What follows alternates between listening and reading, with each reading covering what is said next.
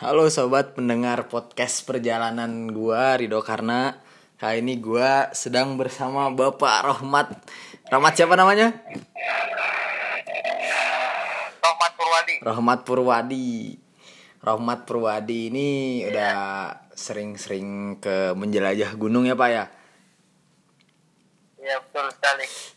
Maaf kalau suaranya rada mendengung karena kita bikin podcastnya by phone aja, jadi kalau ada suara-suara yang mengganggu jadi mohon dimaklumi.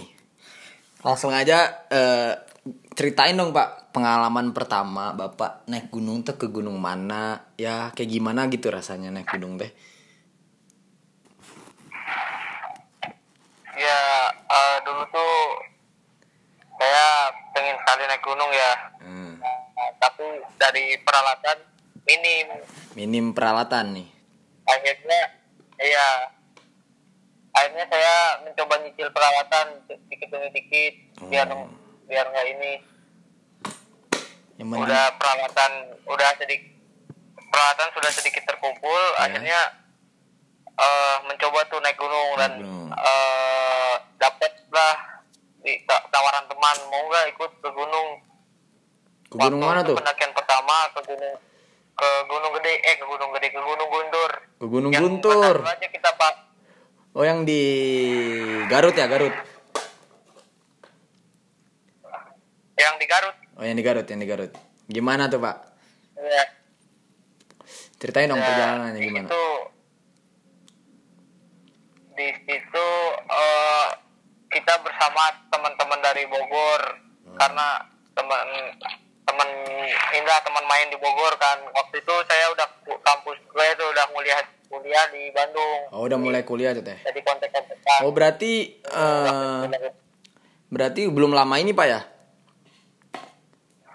Oh, waktu maba, Pak. Oh, maba. Berarti sekitar tahun 2019 iya. 2020-an ya? Iya, 2019 waktu itu. 2019. Kemarin naik gunung via apa? Guntur via mana, Pak? Aduh, lupa lagi vianya. Kalau di Guntur itu ada via. Kemarin saya ke Guntur juga barusan. Ke Cikahuripang, Cisaat sama Citiis. Yang sebelah basecampnya yang sebelah ini nih, sebelah pom bensin. Sebelah pom bensin. Oh, berarti ngecampnya di puncak satu bukan? Iya.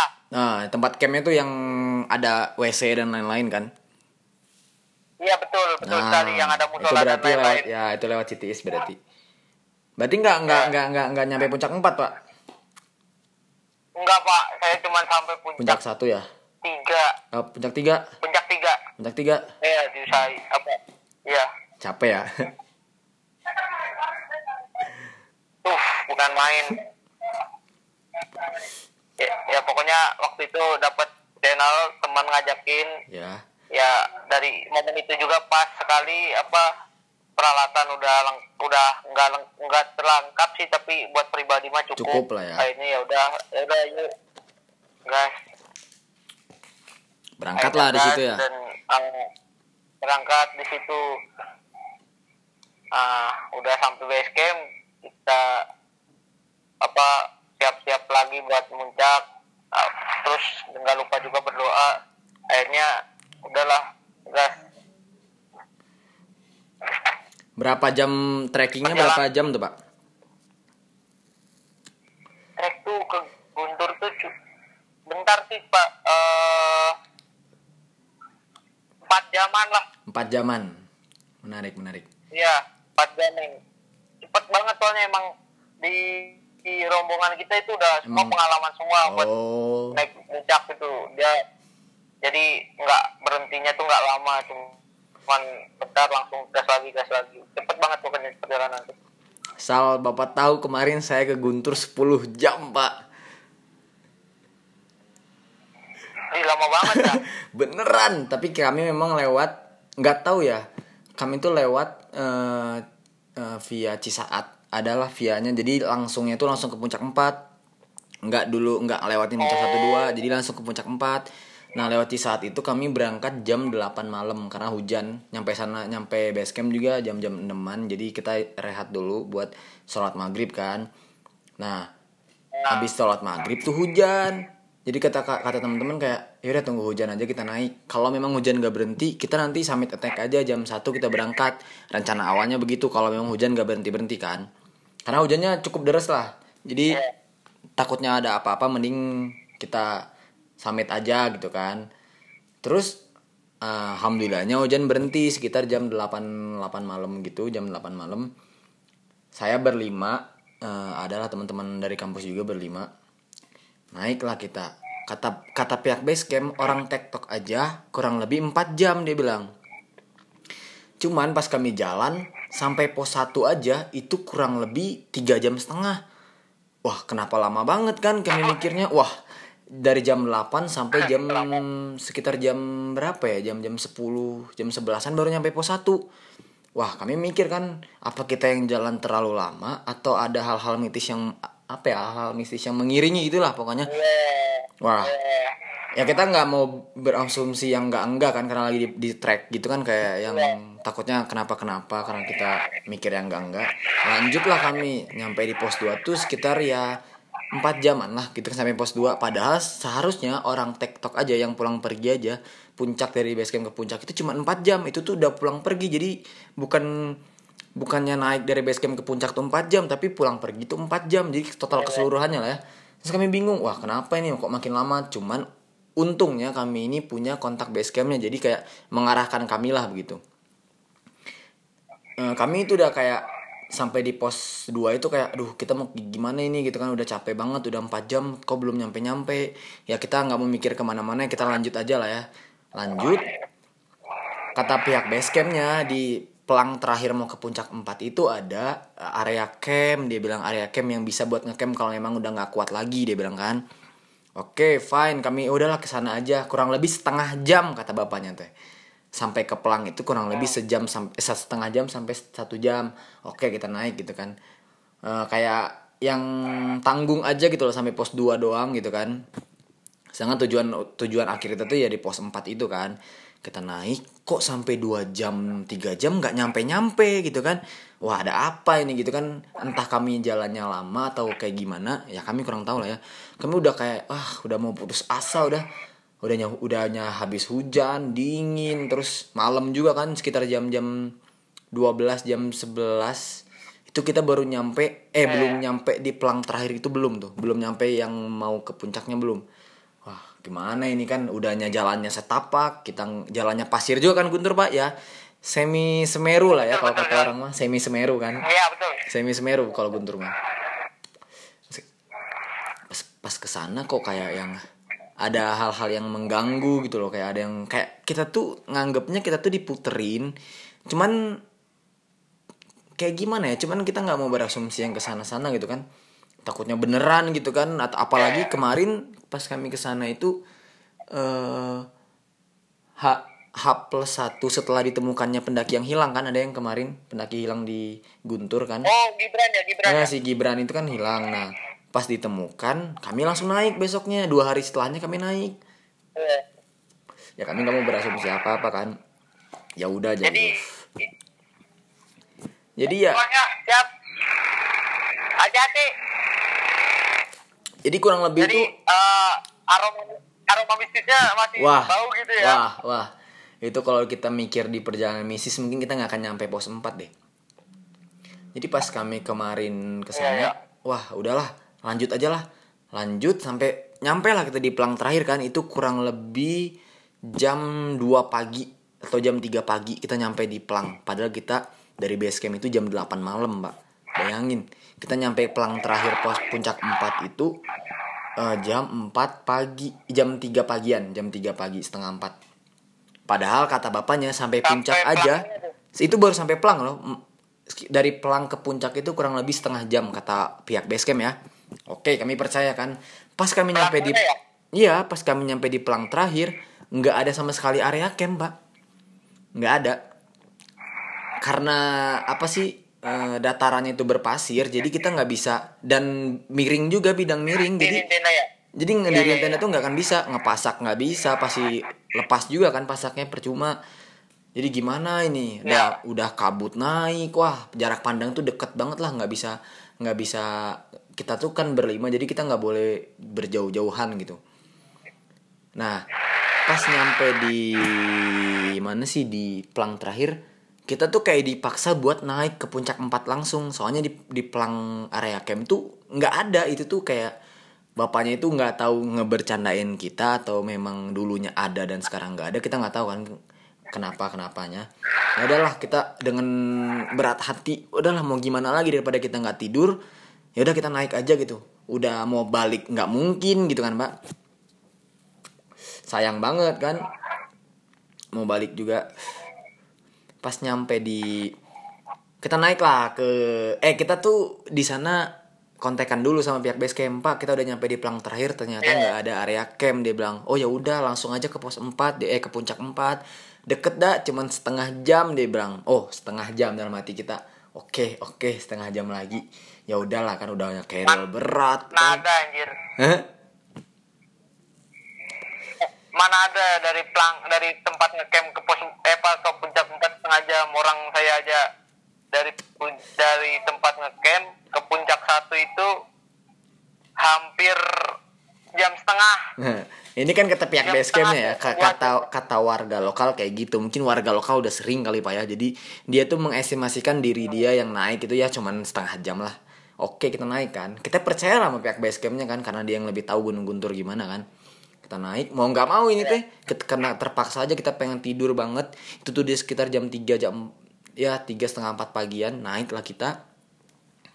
Dengan berarti taunya nyampe atas itu kita 2 jam lebih nyampe. Saya pas di hutan terakhir itu puncak 4 kami misah berlima, yang 2 orang yang udah nggak kuat itu nunggu di bawah, bukan nunggu sih, jalan nyicil gitu Pak. Jadi rombongan saya ada teman saya bertiga naik duluan diriin tenda, habis itu balik lagi ngambil keril gitu awalnya rencana awal. Ternyata kami nyampe sana tuh jam 5 pagi. Wah udah mulai sunrise kan, kayak waduh kita tuh udah ibarat TikTok aja gitu loh. Dari jam 8 malam sampai jam 5 pagi baru sampai ke puncak 4. Mau balik lagi capek. Mau datangin teman yang ngambil keril capek ya kan. Mau kita tidur nggak enak sama teman kan, nanti dibilangin apa gini. Oh ya udahlah. Egois dia bilang, "Oh, teman kecapean nggak mau bantu gini." Oh ya udahlah. Turunlah saya sendiri, turun ke bawah habis diriin tenda itu. Nah tapi alhamdulillahnya yang 2 orang yang nunggu di bawah itu cuman setengah jalan, nggak nyampe setengah jalan mereka nyampe puncak gitu. Jadi saya turunnya nggak terlalu jauh, jadi ngambil keril langsung nyampe lah pos 4 itu. Mereka nyampe kurang lebih sama kami setengah jaman. Mereka nyampe pas benar-benar setengah 6 pagi dari jam 8 malam naik. Wah itu pengalaman nggak terburuk, cuman aneh aja gitu Pak, maksudnya kok bisa gitu loh, yang orang lain aja cuman 4 jam TikTok kok kami ini sampai 10 jam gitu kan. Ada perasaan-perasaan aneh gitu. Pas nyampe puncak 4 area camp itu udah kayak wah ini gunung terakhir deh ini selama setahun lagi ini. Tapi pas udah turun turunnya kami cuman 2 jam loh Pak, kurang lebih cuman 2 jam turunnya kan ya, ya memang betul. Kalau turun ya turun kan cepet turun, kan bener. Saya juga cepat turun tuh. Cuman 2 jam turun, cuman kok kayak aneh aja kita naik 10 jam kok turunnya cuman 2 jam gitu loh. Tapi pas sampai di bawah kayak wah happy aja gitu loh.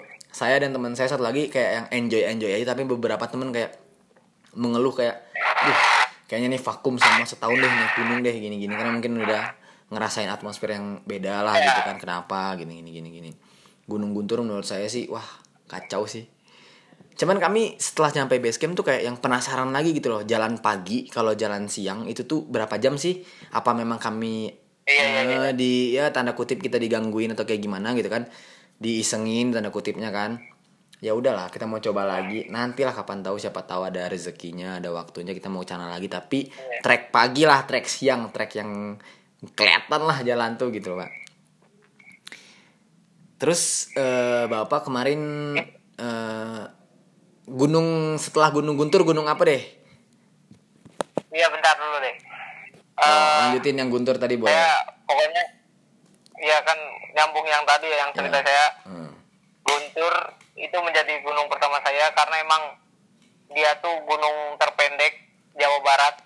Terpendek. Pokoknya iya treknya enak. Dari pokoknya semua manja banget di Guntur itu. Manja banget. Di tempat camp kan apalagi ada WC, musola dan lain-lain, air enggak susah. Ya kalau di puncak satu ada. Buat yang pemula. Ya buat pemula. Bagi saya tuh itu. Nikmat lah ya, Pak. Kayak camping ceria aja lah ya. Iya. Betul. Sinyal aja sampai ada. Sinyal kan? Ada, bener ada. Kami juga di jalan di pos-pos juga ada sinyal. Di Guntur itu emang nikmat. Nah, terus pokoknya seru lah di Guntur.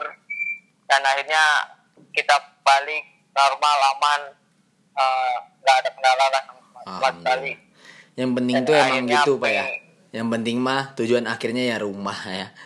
Tujuan akhirnya mah rumah. Betul. Puncak mah hanya ya singgahan lah ya.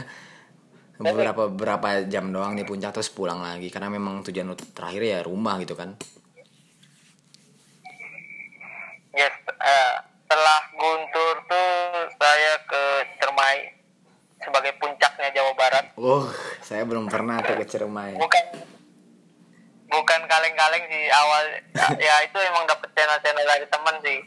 Dari pokoknya pendakian saya awal paling rendah, terus tiba-tiba langsung paling tinggi. Langsung paling tinggi, Ciremai. Bener.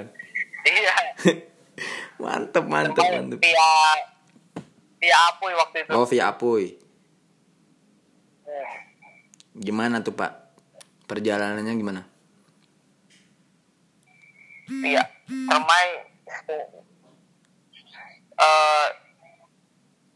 untuk trek ya normal, masih menurut gue sih masih enak.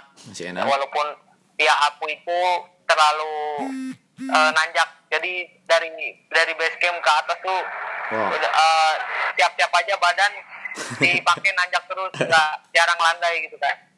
Satu itu, yang kedua jadi kayak dari enggak Pak, maaf. Jadi dari kayak pendakian pertama dan kedua itu tuh jauh, bedanya jauh banget ya.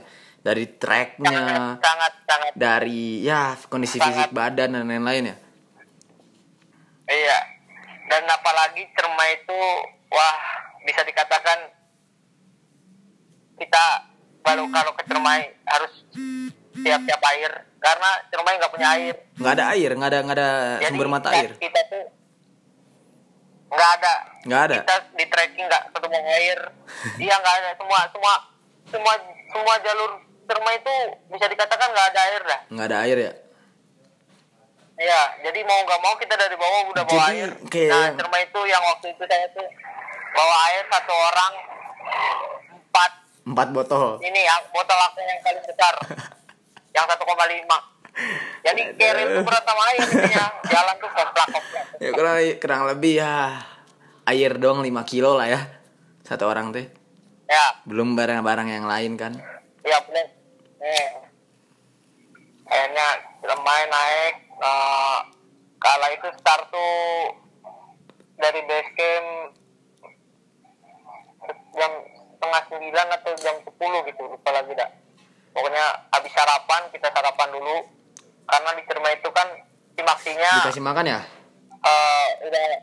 Udah dikasih makan. Dikasih makan, benar. Terserah mau diambilnya setelah pendakian apa sebelum pendakian, bebas. Akhirnya sarapan dulu. Cuman simaksinya ya rada mahal Pak ya? Hah? Simaksinya memang rada cukup mahal lah ya deh, kayak kita kalangan naik gunung mah, antara gunung-gunung Jawa Barat yang lain. Iya, cukup betul, mahal ya. Paling mahal kan? Ya. Cuma emang dikasih makan gitu kan. Simaksi doang lihat. Iya, dapat sertifikat juga dia. Dapat sertifikat. Tandalah kalau kita pernah naik ke Ciremai. Iya. Udah pagi itu makan gas biasa, baca doa dan lain-lain, baru mulai trekking. Waktu itu bawa pasangan suami istri. Pasangan suami istri.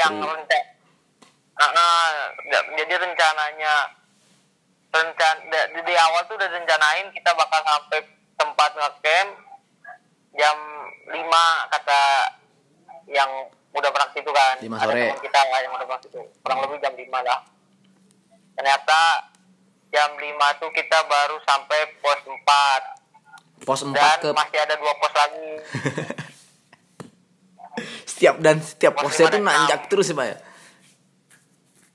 Iya, itu kita pokoknya dari base camp udah nggak dikasih landai dah, udah siap-siap harus nanjak. Karena via Apuy itu via jalur pendek, terpendek tapi nanjak. Nggak ada landainya. Mau.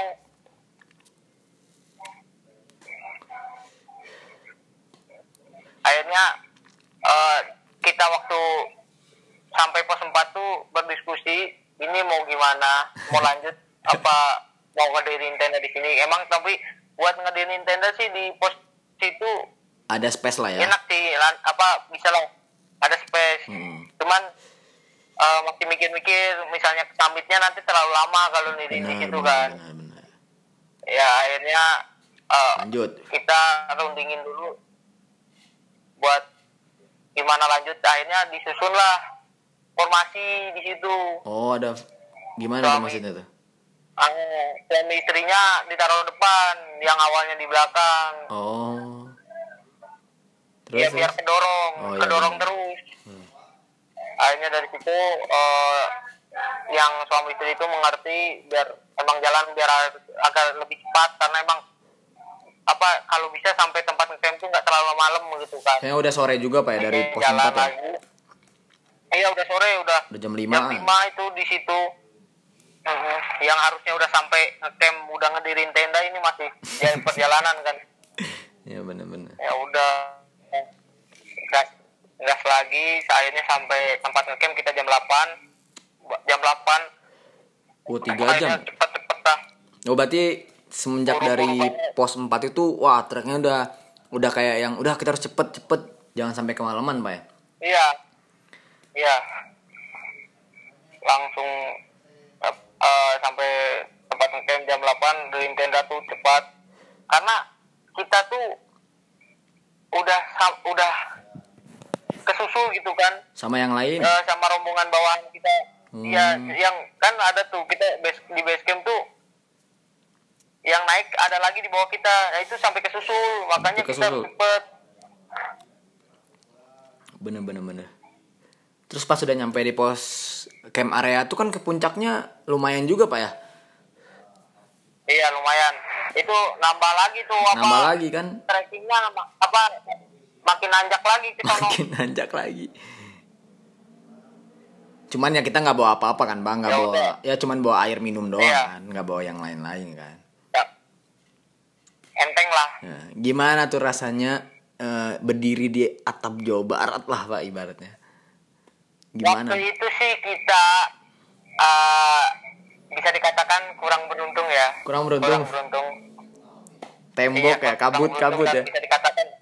Iya betul sekali Anda ini. Kurang beruntung. Soalnya gimana ya waktu itu Ciremai itu saya bisa dikatakan remedial dan harus ke sana lagi. Harus ke sana lagi. Malas soalnya Ciremai nggak punya air. Jadi berat pokoknya, dari base camp tuh udah berat ya. Iya, saya paling males kalau nggak ada air dah gitu udah. Soalnya kan kita kalo selain di jalan kita juga kayak nyisihin air buat masak juga kan Pak ya? Nah itu makanya. Makanya jadi kita harus irit-irit juga. Enggaknya kan gitu. Ya irit-irit akhirnya kita gimana apa perhitungan airnya biar nggak masak kekurangan kan. Ya udahlah akhirnya emang waktu Ciremai itu sebenarnya saya sedikit ragu sih. Satu emang cuaca di Bandung tuh hujan terus. Oh lagi musim hujan. Dan kedua emang lagi musim hujan. Saya tuh perlu gimana nih diajakin teman ke Ciremai tapi cuaca gini kan. Soalnya saya nggak mau kalau pendakian tuh kena hujan. Sama, apalagi lagi mau naik. Apalagi di trek hujan, Pak. Waduh. Ribet sendiri kitanya. Udahnya jalanan licin. Terus kayak Kalau kita nggak ada rain cover parah lagi, takutnya tenda basah, baju basah kan, aduh. Ya ribet lah Pak ya kalau hujan mah ya. Iya, pokoknya waktu kalau turun sih masih mending, saya masih mau hujan juga. Kalau naik aduh. Wah. Janganlah, malu banget kalau naik hujan tuh. Ya pokoknya waktu hari H itu saya berdoa banget mudah-mudahan nggak hujan. Ketika naik jangan aja hujan. Kalau turun ya udahlah nggak apa-apa. Akhirnya ya nggak hujan benar. Betul, akhirnya alhamdulillah nggak hujan selama tapi naik. Alhamdulillah kita kasih terang nggak hujan. Tapi terus, kabut di puncaknya. Pagi-paginya mau tak. Nah itu memang sedikit kurang lega sih tapi nggak apa-apa lah. Iya nggak apa-apa. Menurut gue sih nggak apa-apa sih. Walaupun dingin, nggak apa-apa. Walaupun salah satu apa ya? Ketika naik nggak hujan ya. Gitu kan. Ya salah satu kenikmatan tersendiri sih kita bisa berdiri di puncak Jawa Barat gitu bukan Mbak ya? Nantilah kita kesana lah bareng lah. Kalau ada waktu, kalau ada rezekinya. Iya mudah-mudahan. Ya haruslah. Belum pernah soalnya naik. Udah sampai naik gunung bareng Pak Rahmat. Iya benar tuh. Kapan nih? Nantilah kita. Bapak mau pemulihan dulu. Kasihan kan badannya habis lompat jauh-jauh kan. Iya betul sekali. Enggak kerasa sih kita udah akhirnya sampai puncak kita kabut. Ya. Terus kita turun karena kabut ya udahlah cukupnya aja foto-foto dan ya udah turun. Nggak lama turun datanglah hujan deras banget Pak. Orang-orang yang udah packing yang udah siap-siap mau turun akhirnya dia terpaksa nunda dulu nggak turun kan. Kalau kita kan masih nyantai ya karena baru banget turun dari puncak. Kita masih masak dulu kan. Hujan terus banget di situ. Aduh, mudah-mudahan gua berdoa sih mudah-mudahan nggak lama hujan soalnya kita mau turun kan. Akhirnya teman kita kan selesai masak. Alhamdulillah hujan berhenti. Hujan makan nggak lama langsung packing. Iya hujan berhenti alhamdulillah nggak lama. Terus packing ya udah cepet-cepet turun juga. Ya udah akhirnya turun kita dengan di situ tapi anehnya suami istri yang awalnya menghambat ketika naik ketika turun dia paling nomor satu loh. Emang gitu dia biasanya. Nomor satu terus ninggalin sama teman saya juga. Saya yang di belakang yang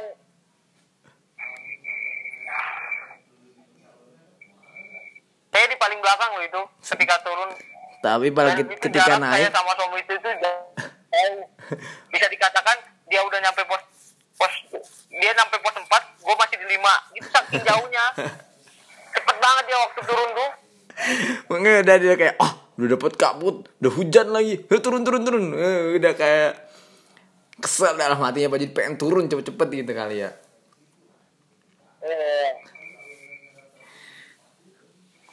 Tapi ya kira-kira ya pengen lagi lah ya Pak kesana Pak. Pasti Ciremai mungkin Ciremai nanti dulu dah. Nanti kita dulu. Ke gunung-gunung yang lain dulu yang belum pernah. Boleh. Tapi Ciremai udah tinggal remedialnya doang. Remedial doang. Jangan sekarang Oktober ke bawah mah udah mulai musim hujan, Pak. Sekarang Bandung juga udah mulai hujan-hujan terus kan. Jadi ya kalau bisa mah bulan-bulan tahun depan April, Agustus ya sampai segitulah. Cuacanya masih bagus-bagus banget lah. Iya. Ya nggak kerasa nih Pak, kita udah ngobrol panjang lebar, udah kurang lebih setengah jam kita ngobrol kayak gini ya. Buat kalian yang denger ini ya semoga dapat pelajaran juga dari Bapak Rahmat gitu kan, dari Rahmat Purwadi ya. Semoga naik gunung itu bukan yang dikejar tuh bukan gengsinya Pak ya. Jadi kayak naik gunung tuh bukan cuman masalah harus puncak nggak juga Pak ya. Yang penting sampai ke rumahnya selamat gitu kan Pak. Dari pengalaman saya juga kayak yang naik gunung itu ya kita mah cuman singgah lah ya, yang paling penting mah pulang ke rumah dengan selamat lagi kan. Ya mungkin nanti kalau ada waktunya gimana penting nih buat kalian semua yang emang pemula atau ya boleh deh apa, kita Bapak Rahmat kasih ini deh, kasih apa sih, kasih wejangan buat orang-orang yang baru mau naik gunung atau yang baru kepengen naik gunung banget. Kasih deh Pak buat mereka-mereka ini gimana gitu loh. Tips and triknya deh buat mereka-mereka. Buat teman-teman semua yang emang pengen naik gunung dan terus baru mulai belajar muncak, mungkin langkah awal kalian tuh satu, perlengkapan itu harus benar-benar maksimal. Mau berapa hari di gunungnya, pokoknya manajemen waktunya harus tepat. Terus mau dibawa apa aja, jangan sampai terus menyepelekan Pak ya, kayak misalnya, yang paling misalnya kita lagi ini nih ya, jangan menyepelekan gunung lah. Kayak kita kan nggak tahu cuaca di gunung tuh kadang-kadang ya nggak nentu lah ya Pak ya. Iya. Kita di bawah biasanya terang banget, totonya di atas hujan. Kita nggak tahu kan, nggak bisa meremehkan gunung lah. Jadi apa lagi Pak? Ya terus perbekalan, peralatan misalnya emang peralatan nggak punya, bisa lah kalian rental, nyewa dan lain-lain. Kalau bisa punya sendiri sih, karena barang pribadi itu lebih enak benar. Dan lain-lain. Iya. Terus jangan lupa sebelum misalnya agenda muncaknya November, kalian sebelum muncak tuh udah harus latihan fisik, olahraga. Minimal lari benar. Olahraga, minimal lari. Jangan sampai enggak gitu, karena kalian bakal melewati perjalanan yang panjang terus naik gitu. Kalau tanpa persiapan dan tuh kayak yang itu. Ya wah, parah sih kayak. Kalian bisa jadi beban teman sendiri. Iya gitu, benar, jadi beban teman. Terus yang tips selanjutnya, jangan sompral. Tetap jaga omongan, karena kita bukan wilayah kita itu tuh. Benar. Ada yang lain lah, bukan kita aja. Terus mereka yang menunggu di sana lah Pak ya. Iya, yang penghuni situ kan kita kan nggak tahu kan. Nggak tahu benar. Intinya itu sih. Jangan sombral benar. Terus kalau ke gunung tuh jangan cuman foto doang gitu. Janganlah. Lihat instastory dan lain-lain. Jangan seperti itu juga sih. Kalau bisa terus selanjutnya jaga gunung, jangan lupa sampahnya bawa turun lagi. Misalnya kalian muncak, sampah turun lagi, jangan mengotori lah. Jangan mengotori lah Pak, kita ya kan sebagai tamu lah ya. Jangan sampai ya mengotori rumah orang lah gitu kan anggapnya. Jangan sampai seperti itu. Benar. Mungkin itu aja sih. Jangan lupa minta izin orang tua, itu penting banget. Ya kalau kita mau selamat ya harus ada restu dari orang tua juga kan Pak. Iya. Jangan sampai kita gak boleh sama orang tua tapi kita maksa naik. Wah itu bisa jadi hal-hal yang enggak gitu kan. Bisa terjadi hal-hal yang enggak, jadi berbahayalah. Berbahaya buat diri kita sendiri juga. Iya buat diri kita sendiri, buat teman-teman yang lain juga gitu kan. Terus selanjutnya misalnya kalian mau naik gunung, utamain harus ada yang udah berpengalaman. Benar. Minimal udah sampai situ ya. Minimal udah pernah ke gunung situ. Pernah tahu treknya gimana kan Mbak, takutnya. Ya kita memang antisipasi yang enggak aja gitu kan, kayak takutnya hilang di gunung gimana kan. Lebih baik bawa teman yang udah pernah atau yang udah berpengalaman naik gunung lah ya. Iya, itu sih. Ya mungkin sekian lah ya, maksudnya tuh mungkin sampai sini aja obrolan panjang kita kali ini. Semoga nanti kalau ada rezekinya, ada waktunya kita bisa muncak bareng Pak ya. Ditunggu banget lah tanggal mainnya. Nanti kita tentuin lagi kita mau ke gunung mana ya. Semoga terwujud lah. Kalau nggak di tahun ini ya tahun depan lah ya Pak ya. Ya mungkin itu aja Pak. Makasih buat Pak Rahmat udah meluangkan waktunya buat hadir di podcast ini gitu loh. Buat ngasih tahu teman-teman juga cerita-cerita menariknya di gunung dan gimana-gimananya. Ya, terima kasih banyak. Semoga ini jadi pembelajaran buat kalian juga. Tetap apa ya? Kalau kata saya mah ya jangan egois lah ya kalau naik gunung mah. Intinya mah pulang ke rumah. Jadi jangan ada perasaan-perasaan kayak naik gunung tuh cuman puncak aja. Enggak lah, naik gunung itu ya puncak tuh cuman singgahan kita aja gitu. Dan yang paling penting mah kembali ke rumah dengan selamat ya kan, Pak. Ya, mungkin itu aja. Makasih buat Pak Rahmat. Saya akhiri. Assalamualaikum warahmatullahi wabarakatuh.